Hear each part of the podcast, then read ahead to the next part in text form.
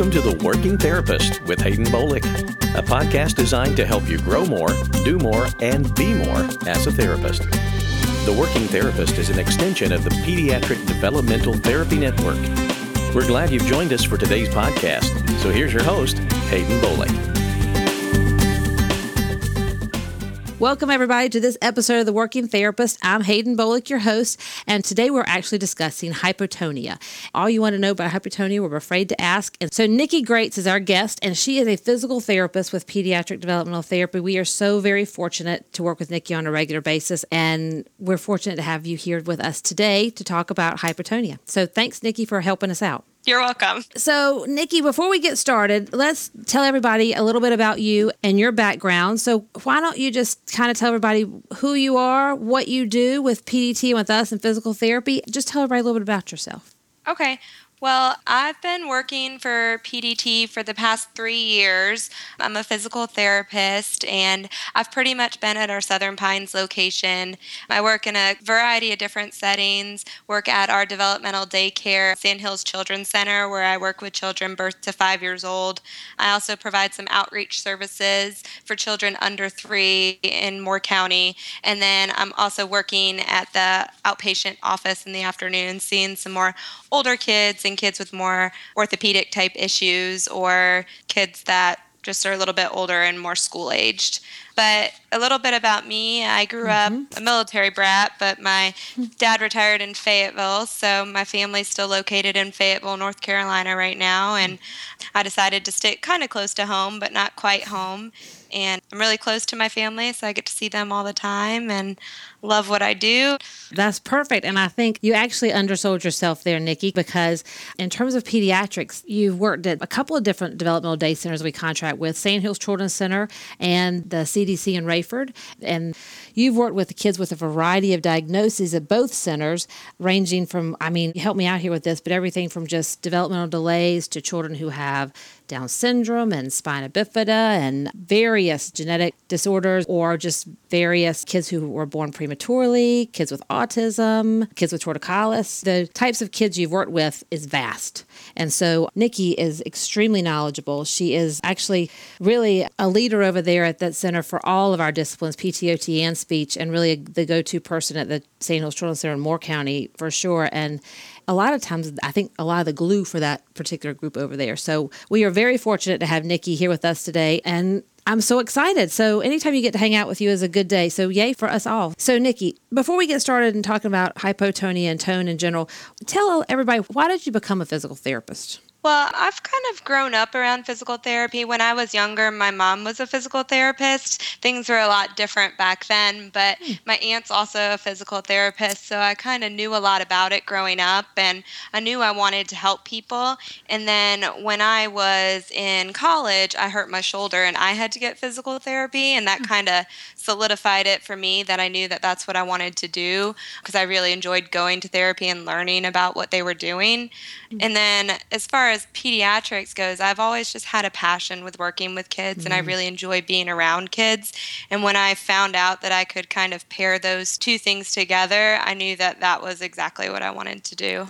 I didn't know your mom was a physical therapist. How cool is that? Yeah, she was a lot of different things, but that's one of them. Besides mom. Yeah. Aren't you a one of four I children? Am. Yes. Yeah, so that's just a career in and of itself. But yeah, I didn't know the whole history of family in the whole physical therapy world. You know, you're mm-hmm. kind of genetically wired for this. So very cool. All right. So let's start first talking about hypotonia. So to me, I'm a speech therapist, of course. And so I've learned a lot about tone from various physical therapists I work with. But why don't you just first explain a little bit about muscle tone and kind of what that means? Okay, I don't really know if there's a definition of what muscle tone is, more so mm. how you assess what muscle tone is. Mm. So when you're looking at muscle tone, you're looking at how much resistance there is to a passive stretch depending on the muscle group that you're testing. Mm-hmm. So you can have muscle tone in your postural muscles, like your neck, your back, and your trunk. And then you can have muscle tone, phasic muscle tone, which is in your extremities, like your arms and your legs. And they can be different depending on what you're assessing. Okay. So then there's two types of muscle tone you just said? Yes. Phasic and postural. Postural. Okay. So when somebody's looking at a child who is low toned, should you go ahead and just assume that they have weak muscles, that they're weaker? It's pretty common with low tone that you're going to have weaker, but it's not necessarily the same thing. Muscle tone and strength are two different things. I'm glad you said something about that because it took me a while to learn that. Because I would go in thinking, oh, well, they're just low tone. So, of course, everything's already weak, but that's not necessarily the case at all. And physical therapists have taught me that through the years. Yeah. And then just also working with kids you know, and just being more just hands on. I think physical therapists, of course, are hands on because that's you know what you do. But as a speech therapist, sometimes you know you were not quite as hands on, and so I think it's important for all disciplines to understand what normal feels like, low muscle tone feels like, high muscle tone feels like. You know, and the best way I think to do that if you're a little shy at first, especially maybe for a speech therapist, we're not quite as physical as, of course, a physical therapist. Is if you're kind of nervous to find a good physical therapist and just ask them and work with them and get them to help you.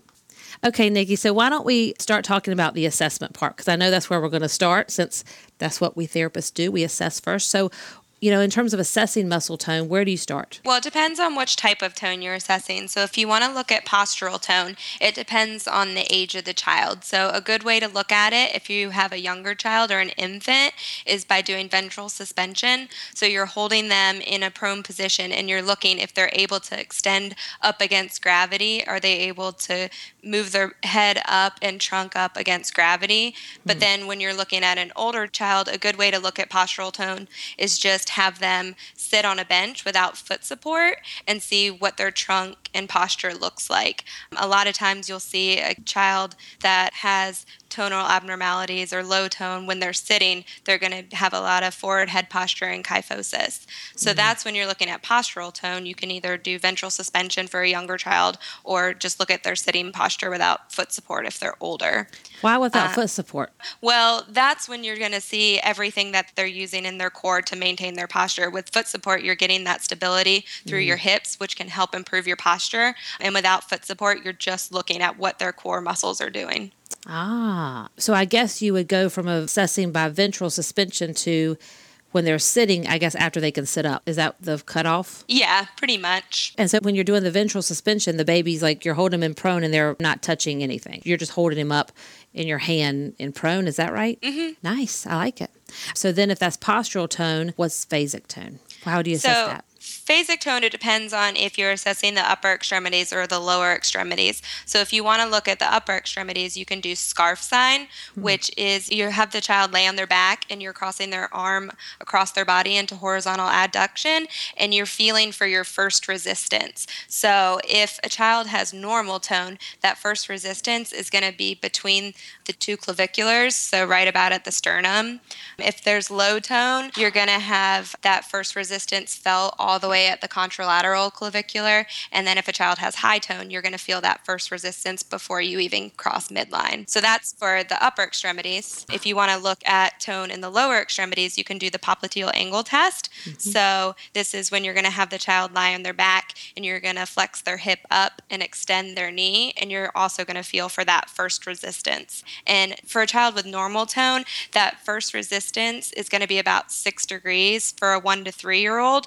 And then that angle increases as a child gets older. And once they're over five, that first resistance should be felt at about 26 degrees. Hmm. And then those numbers will be lower for a child with low tone and higher for a child with hypertonia. Hmm. Okay. And this information, the specifics of what Nicki's saying now, will be in the handouts or in the show notes. So if you're not able to write all this down as she's talking, that'll be there. So no stress. Okay. So and that's just for general assessment of tone, what you just yes. talked about. Is that right? So now if we move into hypotonia, why don't you kind of describe and explain that? Okay. So, with hypotonia, this is when your muscles are going to be slow to initiate a muscle contraction, and they're also contracting very slowly in response to a stimulus. Muscles with low muscle tone, they have a hard time maintaining a contraction for as long as a normal muscle. One way I really like to describe hypotonia to a lot of my parents is say you've had a really busy day, you've worked 10 hours, then you had to go to the grocery store, then you had to cook dinner, you had to get the kids ready for bed, and you finally lay down on the couch. And right when you lay down, someone rings your doorbell. So you have to give everything you can to get back up off the couch, go answer the door. That's what children with hypotonia feel with pretty much every muscle contraction they're making. It's having to really get that energy up to move against gravity and to perform the movement that they want to do. Hmm, that's a great example. That was yesterday for me. No, but uh, but that's a great example, and also I like the description part of it. So that's a real struggle. Mm-hmm. Yeah, it just kind of gives you a good perspective of what they may be dealing with on a regular basis. Where another little child's like popping up and jumping up in circle time if the teacher calls his name to jump up, and then another child, if it takes that much energy and effort to get up out of the chair to initiate, the teacher may think, oh, well, they're just not interested or they're not engaged and they don't want to do it. But if they're struggling that much, wow, yeah, I wouldn't want to get out of my chair either. Mm-hmm. It's just a good perspective to have so that you don't get frustrated mm-hmm. as a therapist when a child's getting tired and they're not moving as much as you'd want them to. You just have to think that it's more work for their muscles to contract to perform a skill. Yeah, that's great. I love that. And it's a great description for parents. I love that. So, how does that happen? How do you get to have hypotonia? Like, how does this develop? Well, hypotonia is usually a symptom of an underlying disorder. Mm. And there's a lot of different reasons that a child can have hypotonia. It can be anything from a central nervous system abnormality, peripheral nervous system. It can come from a disorder of the muscle itself or the neuromuscular junction. And then you can even have hypotonia from a hypofunctioning vestibular system. Huh. And then is it associated with certain diagnoses, like automatic or no? Well, it would depend on what the cause is. So I think we're going to go into that in a okay. little bit. Um, if it's a central nervous system cause, there are certain diagnoses that are more common under that category versus peripheral nervous system or a hypofunctioning vestibular system. Okay. So hypotonia and weakness aren't the same thing necessarily. No, but you almost always do have weakness with hypotonia, mm-hmm. but it's not the same thing. So, with weakness, that's going to be the inability of the muscle to generate sufficient tension for postural control and active movement, where hypotonia is coming from the muscle itself and their ability to recruit the motor units and the timing of their activation. Ah. And so, you can increase muscle strength with strength training, but the tone of the muscle is different. So, you can't increase tone. Hmm. Okay, so you can increase muscle strength strength, but does that mean then you can also improve hypotonia too, since they're two different things? Well, if you have hypotonia, you're probably generally always going to be a little bit more flexible, just not have as much firmness in your muscles, mm-hmm. but you can prevent injuries and protect the joints by strength training and strengthening the muscles and the ligaments that protect those joints. Yes, that does make sense. So why don't you sort of paint a picture for us and for people who are listening? So like what does hypotonia look like? Like clinically when you look at a child, what are you going to see? So like we talked about earlier, you're almost always going to see decreased strength in a child with hypotonia and then you're going to see hypermobility of the joints with increased flexibility. Children mm. tend to be I guess a good word to use is floppy. So they mm-hmm. have that decreased state of readiness for movement, kind of like that example I was talking about before. Mm-hmm. These kids usually need some kind of external support because they have a hard time with weight bearing and sustaining postural control against gravity. For speech therapists and feeding therapists out there, you can commonly see feeding and respiratory difficulties with children with hypotonia. They usually have some delayed motor skills and overall decreased activity tolerance. Hmm. Yeah, so are these the kids that are going to have bad posture, or would they always have bad posture? Well, you can help retrain posture and strengthen their core so that they're aware of their posture. But subconsciously, when they're sitting, the tone in their muscles just aren't going to support them upright as well as if they had normal muscle tone. Gotcha. And how about kids with hypotonia? Do they have like poor body awareness? Yes. So with that hypermobility in the joints, they're not getting as much proprioception through mm-hmm. the joint. So they're not getting as much input on where their body is in space. So they can have a lot of coordination deficits and proprioceptive deficits as well. Mm, who knew I had so many questions about this? But I, I do. it's actually extremely interesting in a very nerdy therapist kind of way, but I, it was extremely interesting. Okay, so we know what hypotonia is. We know some of the characteristics of hypotonia, what a child may look like who experiences a lot of hypotonia. Or what do you say, hypotonicity? Yeah. Okay, there you go. So, Nicki, then is this a good place for us to talk about the causes of hypotonia? Yeah, that's a great time. All right, well, enlighten us. Okay. Um, so there's a lot of different causes of hypotonia. So it can be from the central nervous system, peripheral nervous system. It can come from the muscle itself or the neuromuscular junction, and it can even come from a hypofunctioning vestibular system. So First, I'm going to talk about the central nervous system hypotonia, which is the most common. It accounts for 66 to 88% of the cases. And this is where you'll see your genetic chromosomal disorders, which is over 31% of the central nervous system hypotonia causes. And uh-huh. you can also see some structural brain anomalies, myopathies, spinal muscular atrophy, and even muscular dystrophy. So, when you're gotcha. looking at central nervous system hypotonia, you can have benign congenital hypotonia, which is just hypotonia at birth, where you're going to see persisting motor coordination difficulties and you're going to see tone improve over time. You'll also see your chromosomal disorders that'll fall in this category. So, your Down syndrome, Angelman syndrome, or Prader Willi. Gotcha. And then you can also see brain malformations. Most commonly, what I see is agenesis of the corpus callosum, which can also cause hypotonia. In mm-hmm. addition to those ones, you can also see children that have had brain injury, any kind of injury from intracranial hemorrhaging, a central nervous system infection or trauma, hydrocephalus, any of those can cause hypotonia.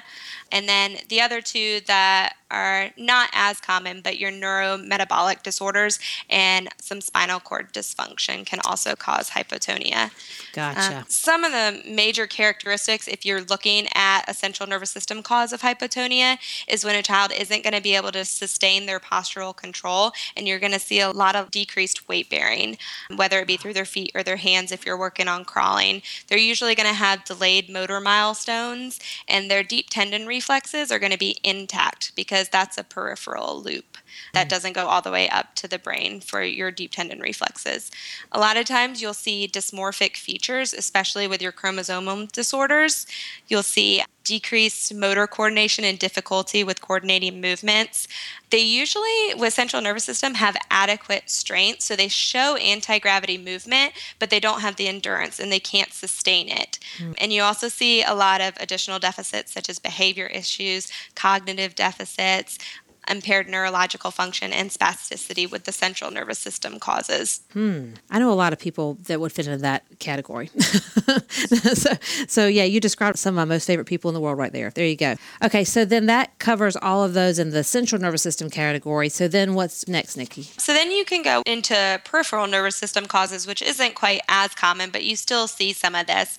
And that can include just spinal muscular atrophy. And with that, you're going to see hypotonia at birth, earth but you'll also see proximal and distal weakness. You can also see poliomyelitis and peripheral neuropathy in the central nervous system categories. Okay, so those are the types of diagnoses that go with the peripheral nervous system hypotonia, right, Nicki? Yes. Following right? Okay, good. So, talk to us about the characteristics. What will you see clinically? You'll commonly see muscle fasciculation, so you'll see some of that muscle twitching. They also have delayed motor milestones, but this is where you're going to see decreased or absent deep tendon reflexes. Mm-hmm. So, the reason for that is when you're testing a deep tendon reflex, the stimulus is coming in and it's instead of going through the spinal cord up to the brain, it's going to go through the afferent fibers and into the interneuron, and then it's going to come right back out to the motor unit. So it's not going to do that full loop all the way up to the brain. And so that's why it's more of a peripheral characteristic to see those deep tendon reflexes decreased or absent.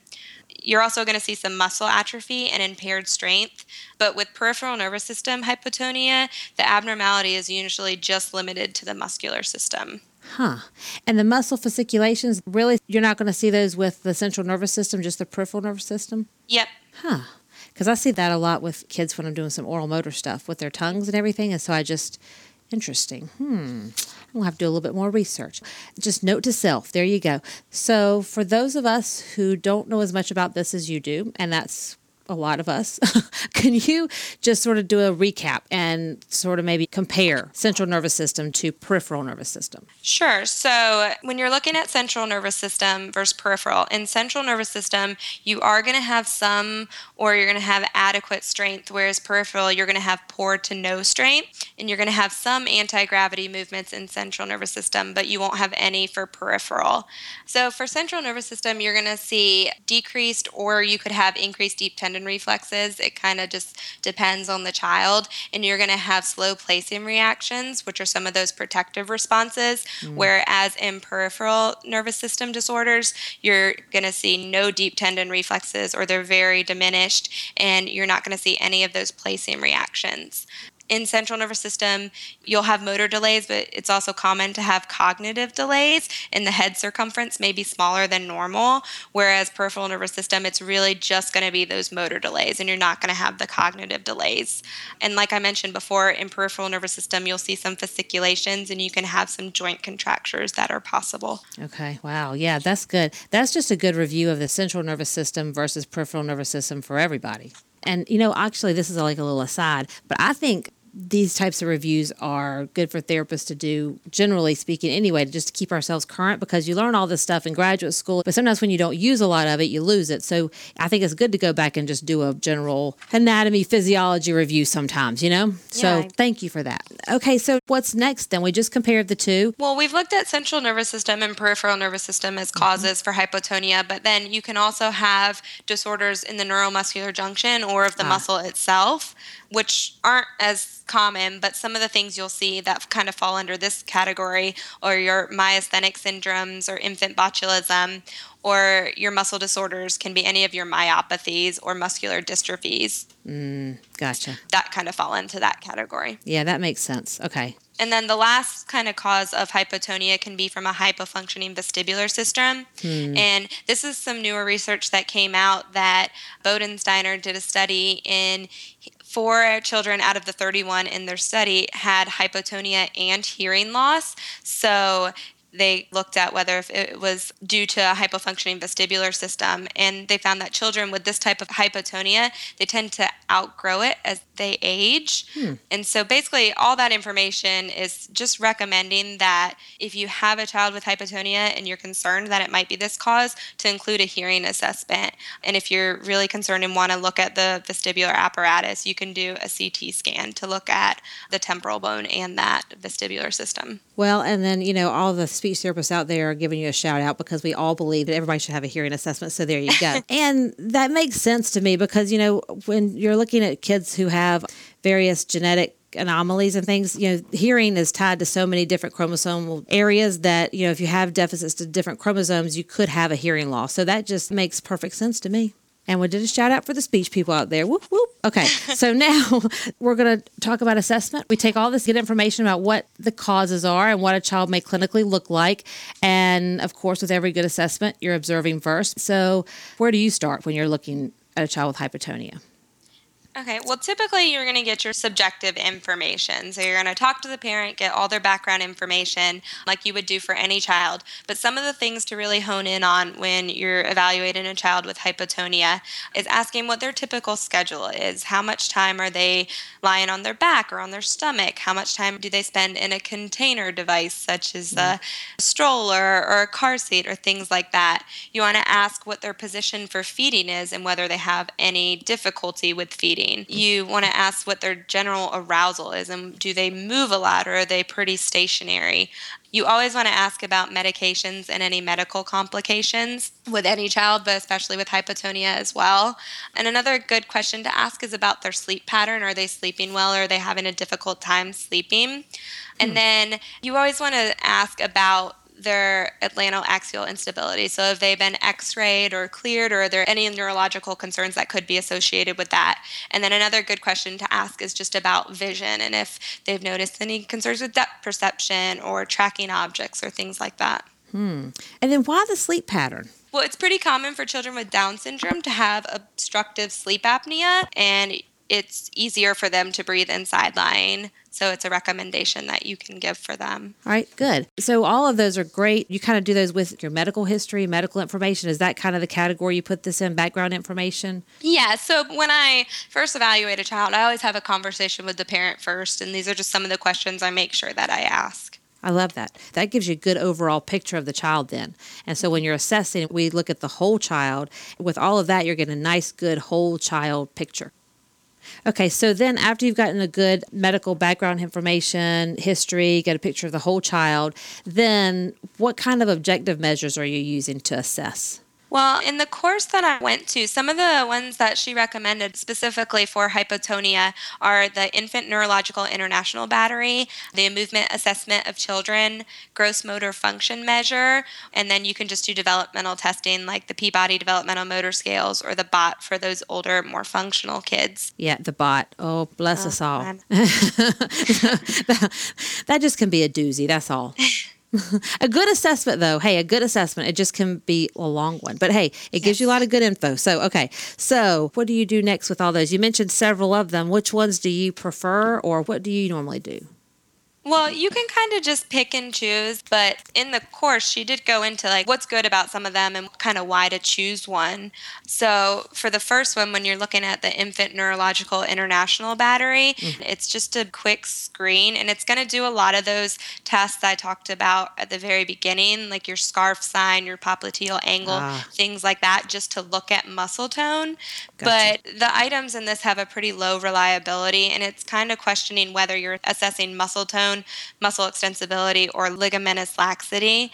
You're just kind of going through those motions and feeling for that first resistance. So it's hard to tell what you're truly assessing with that one, but okay. it can kind of give you a good overall picture. Huh. And then this is a standardized test, right? Yes, you can Google INFANIB mm-hmm. or the Infant Neurological International Battery, and it'll show you a picture of all the little check marks that you can do with it. So then another assessment you talked about was the movement assessment of children, the MAC. Is that right? Yes. And this is actually a pretty good one. It looks at both fine and gross motor control, and it can be done in 30 minutes or less with just observation. So you don't even hmm. have to handle the child. For some of those kids that are slower to warm up, you're just observing what they're doing. This is for children from 2 to 24 months. And some of the like nice things about it is it's general observation. It looks at their behavioral state and their nervous system stability. It looks at all their senses, visual tracking, peripheral hearing, all of those things. And then it looks at arms, legs, it looks at left side versus right side, and it also looks at primitive reactions and reflexes and also assesses that muscle tone that we've been talking about. Well, it looks like it gives you a lot of good information, and you're not even handling the child really yet. So it can be, I guess, for a child who's, like you said, a little bit slower to warm up. It's not so intrusive. It's pretty hands off, and they can kind of get comfortable with their environment. Yeah, I really wish it went up older than two years. Yeah. I just really think it could be a great test to use, but I don't know if it's really appropriate for just two years. Right. So then for this assessment, would it be appropriate? I mean, I know sometimes I give tests to kids who maybe it's not normed for, but you know, you said you'd like for it to go up to older than age two, but could you use this test for a child who's maybe older than two, but maybe functioning at a level that's younger than two? I'm not sure if you could get any norms from it, but I still mm-hmm. think it would just be good as an observation tool on what to look for, mm-hmm. especially for a newer therapist, giving you ideas of what a child should be doing developmentally. So even if they're five, if they're still presenting developmentally under two years old, I think it would still be useful. I just don't think you could get anything normed from it. Right. Yeah, but give you a lot of good information to write your plan of care, mm-hmm. like you said. I love that. I think that's great. And it also kind of breaks things down to nice categories. So it helps, like you said, for a newer therapist, just, just organize your plan of care, organize where you want to go. I could see a lot of good uses for that. Okay. And then the next one you said, which was what? The gross motor function measure. So oh, the yeah. GMFM, which mm-hmm. I'm sure everyone's heard of. Yes. It's more associated typically with cerebral palsy or hypertonia, but it's criterion reference for children with Down syndrome as well. So they don't just look at that hypertonia piece with it, they also look at the hypotonia piece. So hmm it's a really good test to do because with those children with Down syndrome, you can compare them to other children with Down syndrome rather than to norms to kind of see where they're falling there. And it's also more responsive to motor change over time with children with Down syndrome when you're comparing it to some of the other tests. When you say more responsive to motor change, so are you saying it more clearly assesses kind of where they were and where they've gone to, like the progress they've made? In a way, and if progress isn't as big as you hope and it's just smaller gains, it can more focus on those smaller gains. Okay. And sometimes those quality and smaller gains assessments are important to note and to talk about because it helps with the quality of movement and then also maybe helps with the justification for the insurance company so you can get coverage because mm-hmm. you can show progress. Sometimes I struggle with that, and I know some of us all struggle with that in terms of justifying the continued therapy with insurance company with kids who maybe don't show major change in six months, but definitely have change and quality of change. So any standardized assessment to help with that is a good tool to have in your toolbox. So basically in this podcast so far, we've defined tone, we've talked about hypotonia, we've talked about the causes or where the hypotonia came from, and then how functionally like the characteristics of various types of hypotonia and how a child may present when they come in the clinic or the office or the school or wherever therapists may see them. And then we've talked about a few assessment measures. That's right. All right. So now we're going to do the good old tune in next time, people, like on the TV, where we talk about the pick, which they have heard about already because we talked about that in the first part of this series in the Torticollis podcast. And if you didn't hear the Torticollis podcast, people, then you need to go back and listen to those two because they are rocking, just like this one is. Tons of good information. But just like this podcast, Nicki, there's so much good information here. Oh, my heavens to mercy. You are full up of good info, a wealth of knowledge. So, the next podcast we're going to do on this topic is we're going to go through the pick. You're going to talk about that and the assessment using that tool, which I'm very excited about because I love that assessment. And then we're going to talk about some other assessments. Is that what you're thinking? Yep, that sounds about right. I'll go into a lot of detail on what to look at in the pick and then just a few other things you might want to look at um, during your initial assessment. And let me tell you, people, you're in for a treat because to see Nicki in action is awesome, and to hear talk about is awesome. So I'm I'm excited. Hot dog a lot of good learning opportunities and good functional. That's one of the things that Nicki does so well. She makes this information, she takes it all, this very complicated stuff, and makes it very functional, life applicable, so that little people that we treat and little kiddos get better. Oh, well, Love it. you. Yep. And so we probably should do a shout out mention to the class that you went to where a lot of this information came from. So could you tell us all the name of the class you went to and where you got some of the framework for this podcast? The course was called Getting the Picture, PIQ, Assessing uh-huh. and Treating Common Pediatric Patients. And it was presented by Michelle Linehan. And it went over just some common diagnoses you see within the pediatric population, such as torticollis, hypotonia, hypertonia, and also prematurity. some of the information that you talked about today came from that class, as well as also just what you know and your working knowledge. And so we just wanted to make sure we reference that class. Some of the information came from that class. So, um, again, a reference for that class is on the show notes. And then all the stuff that Nicki has talked about so far is on the show notes, plus the assessments that you talked about so far and kind of where you could get those websites for getting those. So, if you're interested in finding out more about those assessments, you can read up from there. And again, like I said, the first in the series were the two podcasts on torticollis with Samantha Arrett, a co-worker of Nicki's and mine. So go and listen to those if you haven't heard it. Those were great. And please print out the handouts from this because there's tons of information that Nicki went over that you really need to have in your hands because it's great, functional, really good stuff to use like today. So thank you, Nicki, so much. I can't wait for part two. All right. Well, thank you for having me, Haden. I enjoyed it. Yeah, thank you again, Nicki. It was fantastic. So much good information. It is a treat to work with Nicki daily and to just be able to glean some of that info. All right. Thanks, everybody, for listening. Thanks for spending some time with Nicki and myself today. And we'll catch you next time on another episode of The Working Therapist. Thanks for joining us for today's edition of The Working Therapist, an extension of the Pediatric Developmental Therapy Network. If you would like more information regarding this podcast or would like to get in touch with us for any reason, visit us on the web at www.pediatricdt.com. That's pediatricdt.com.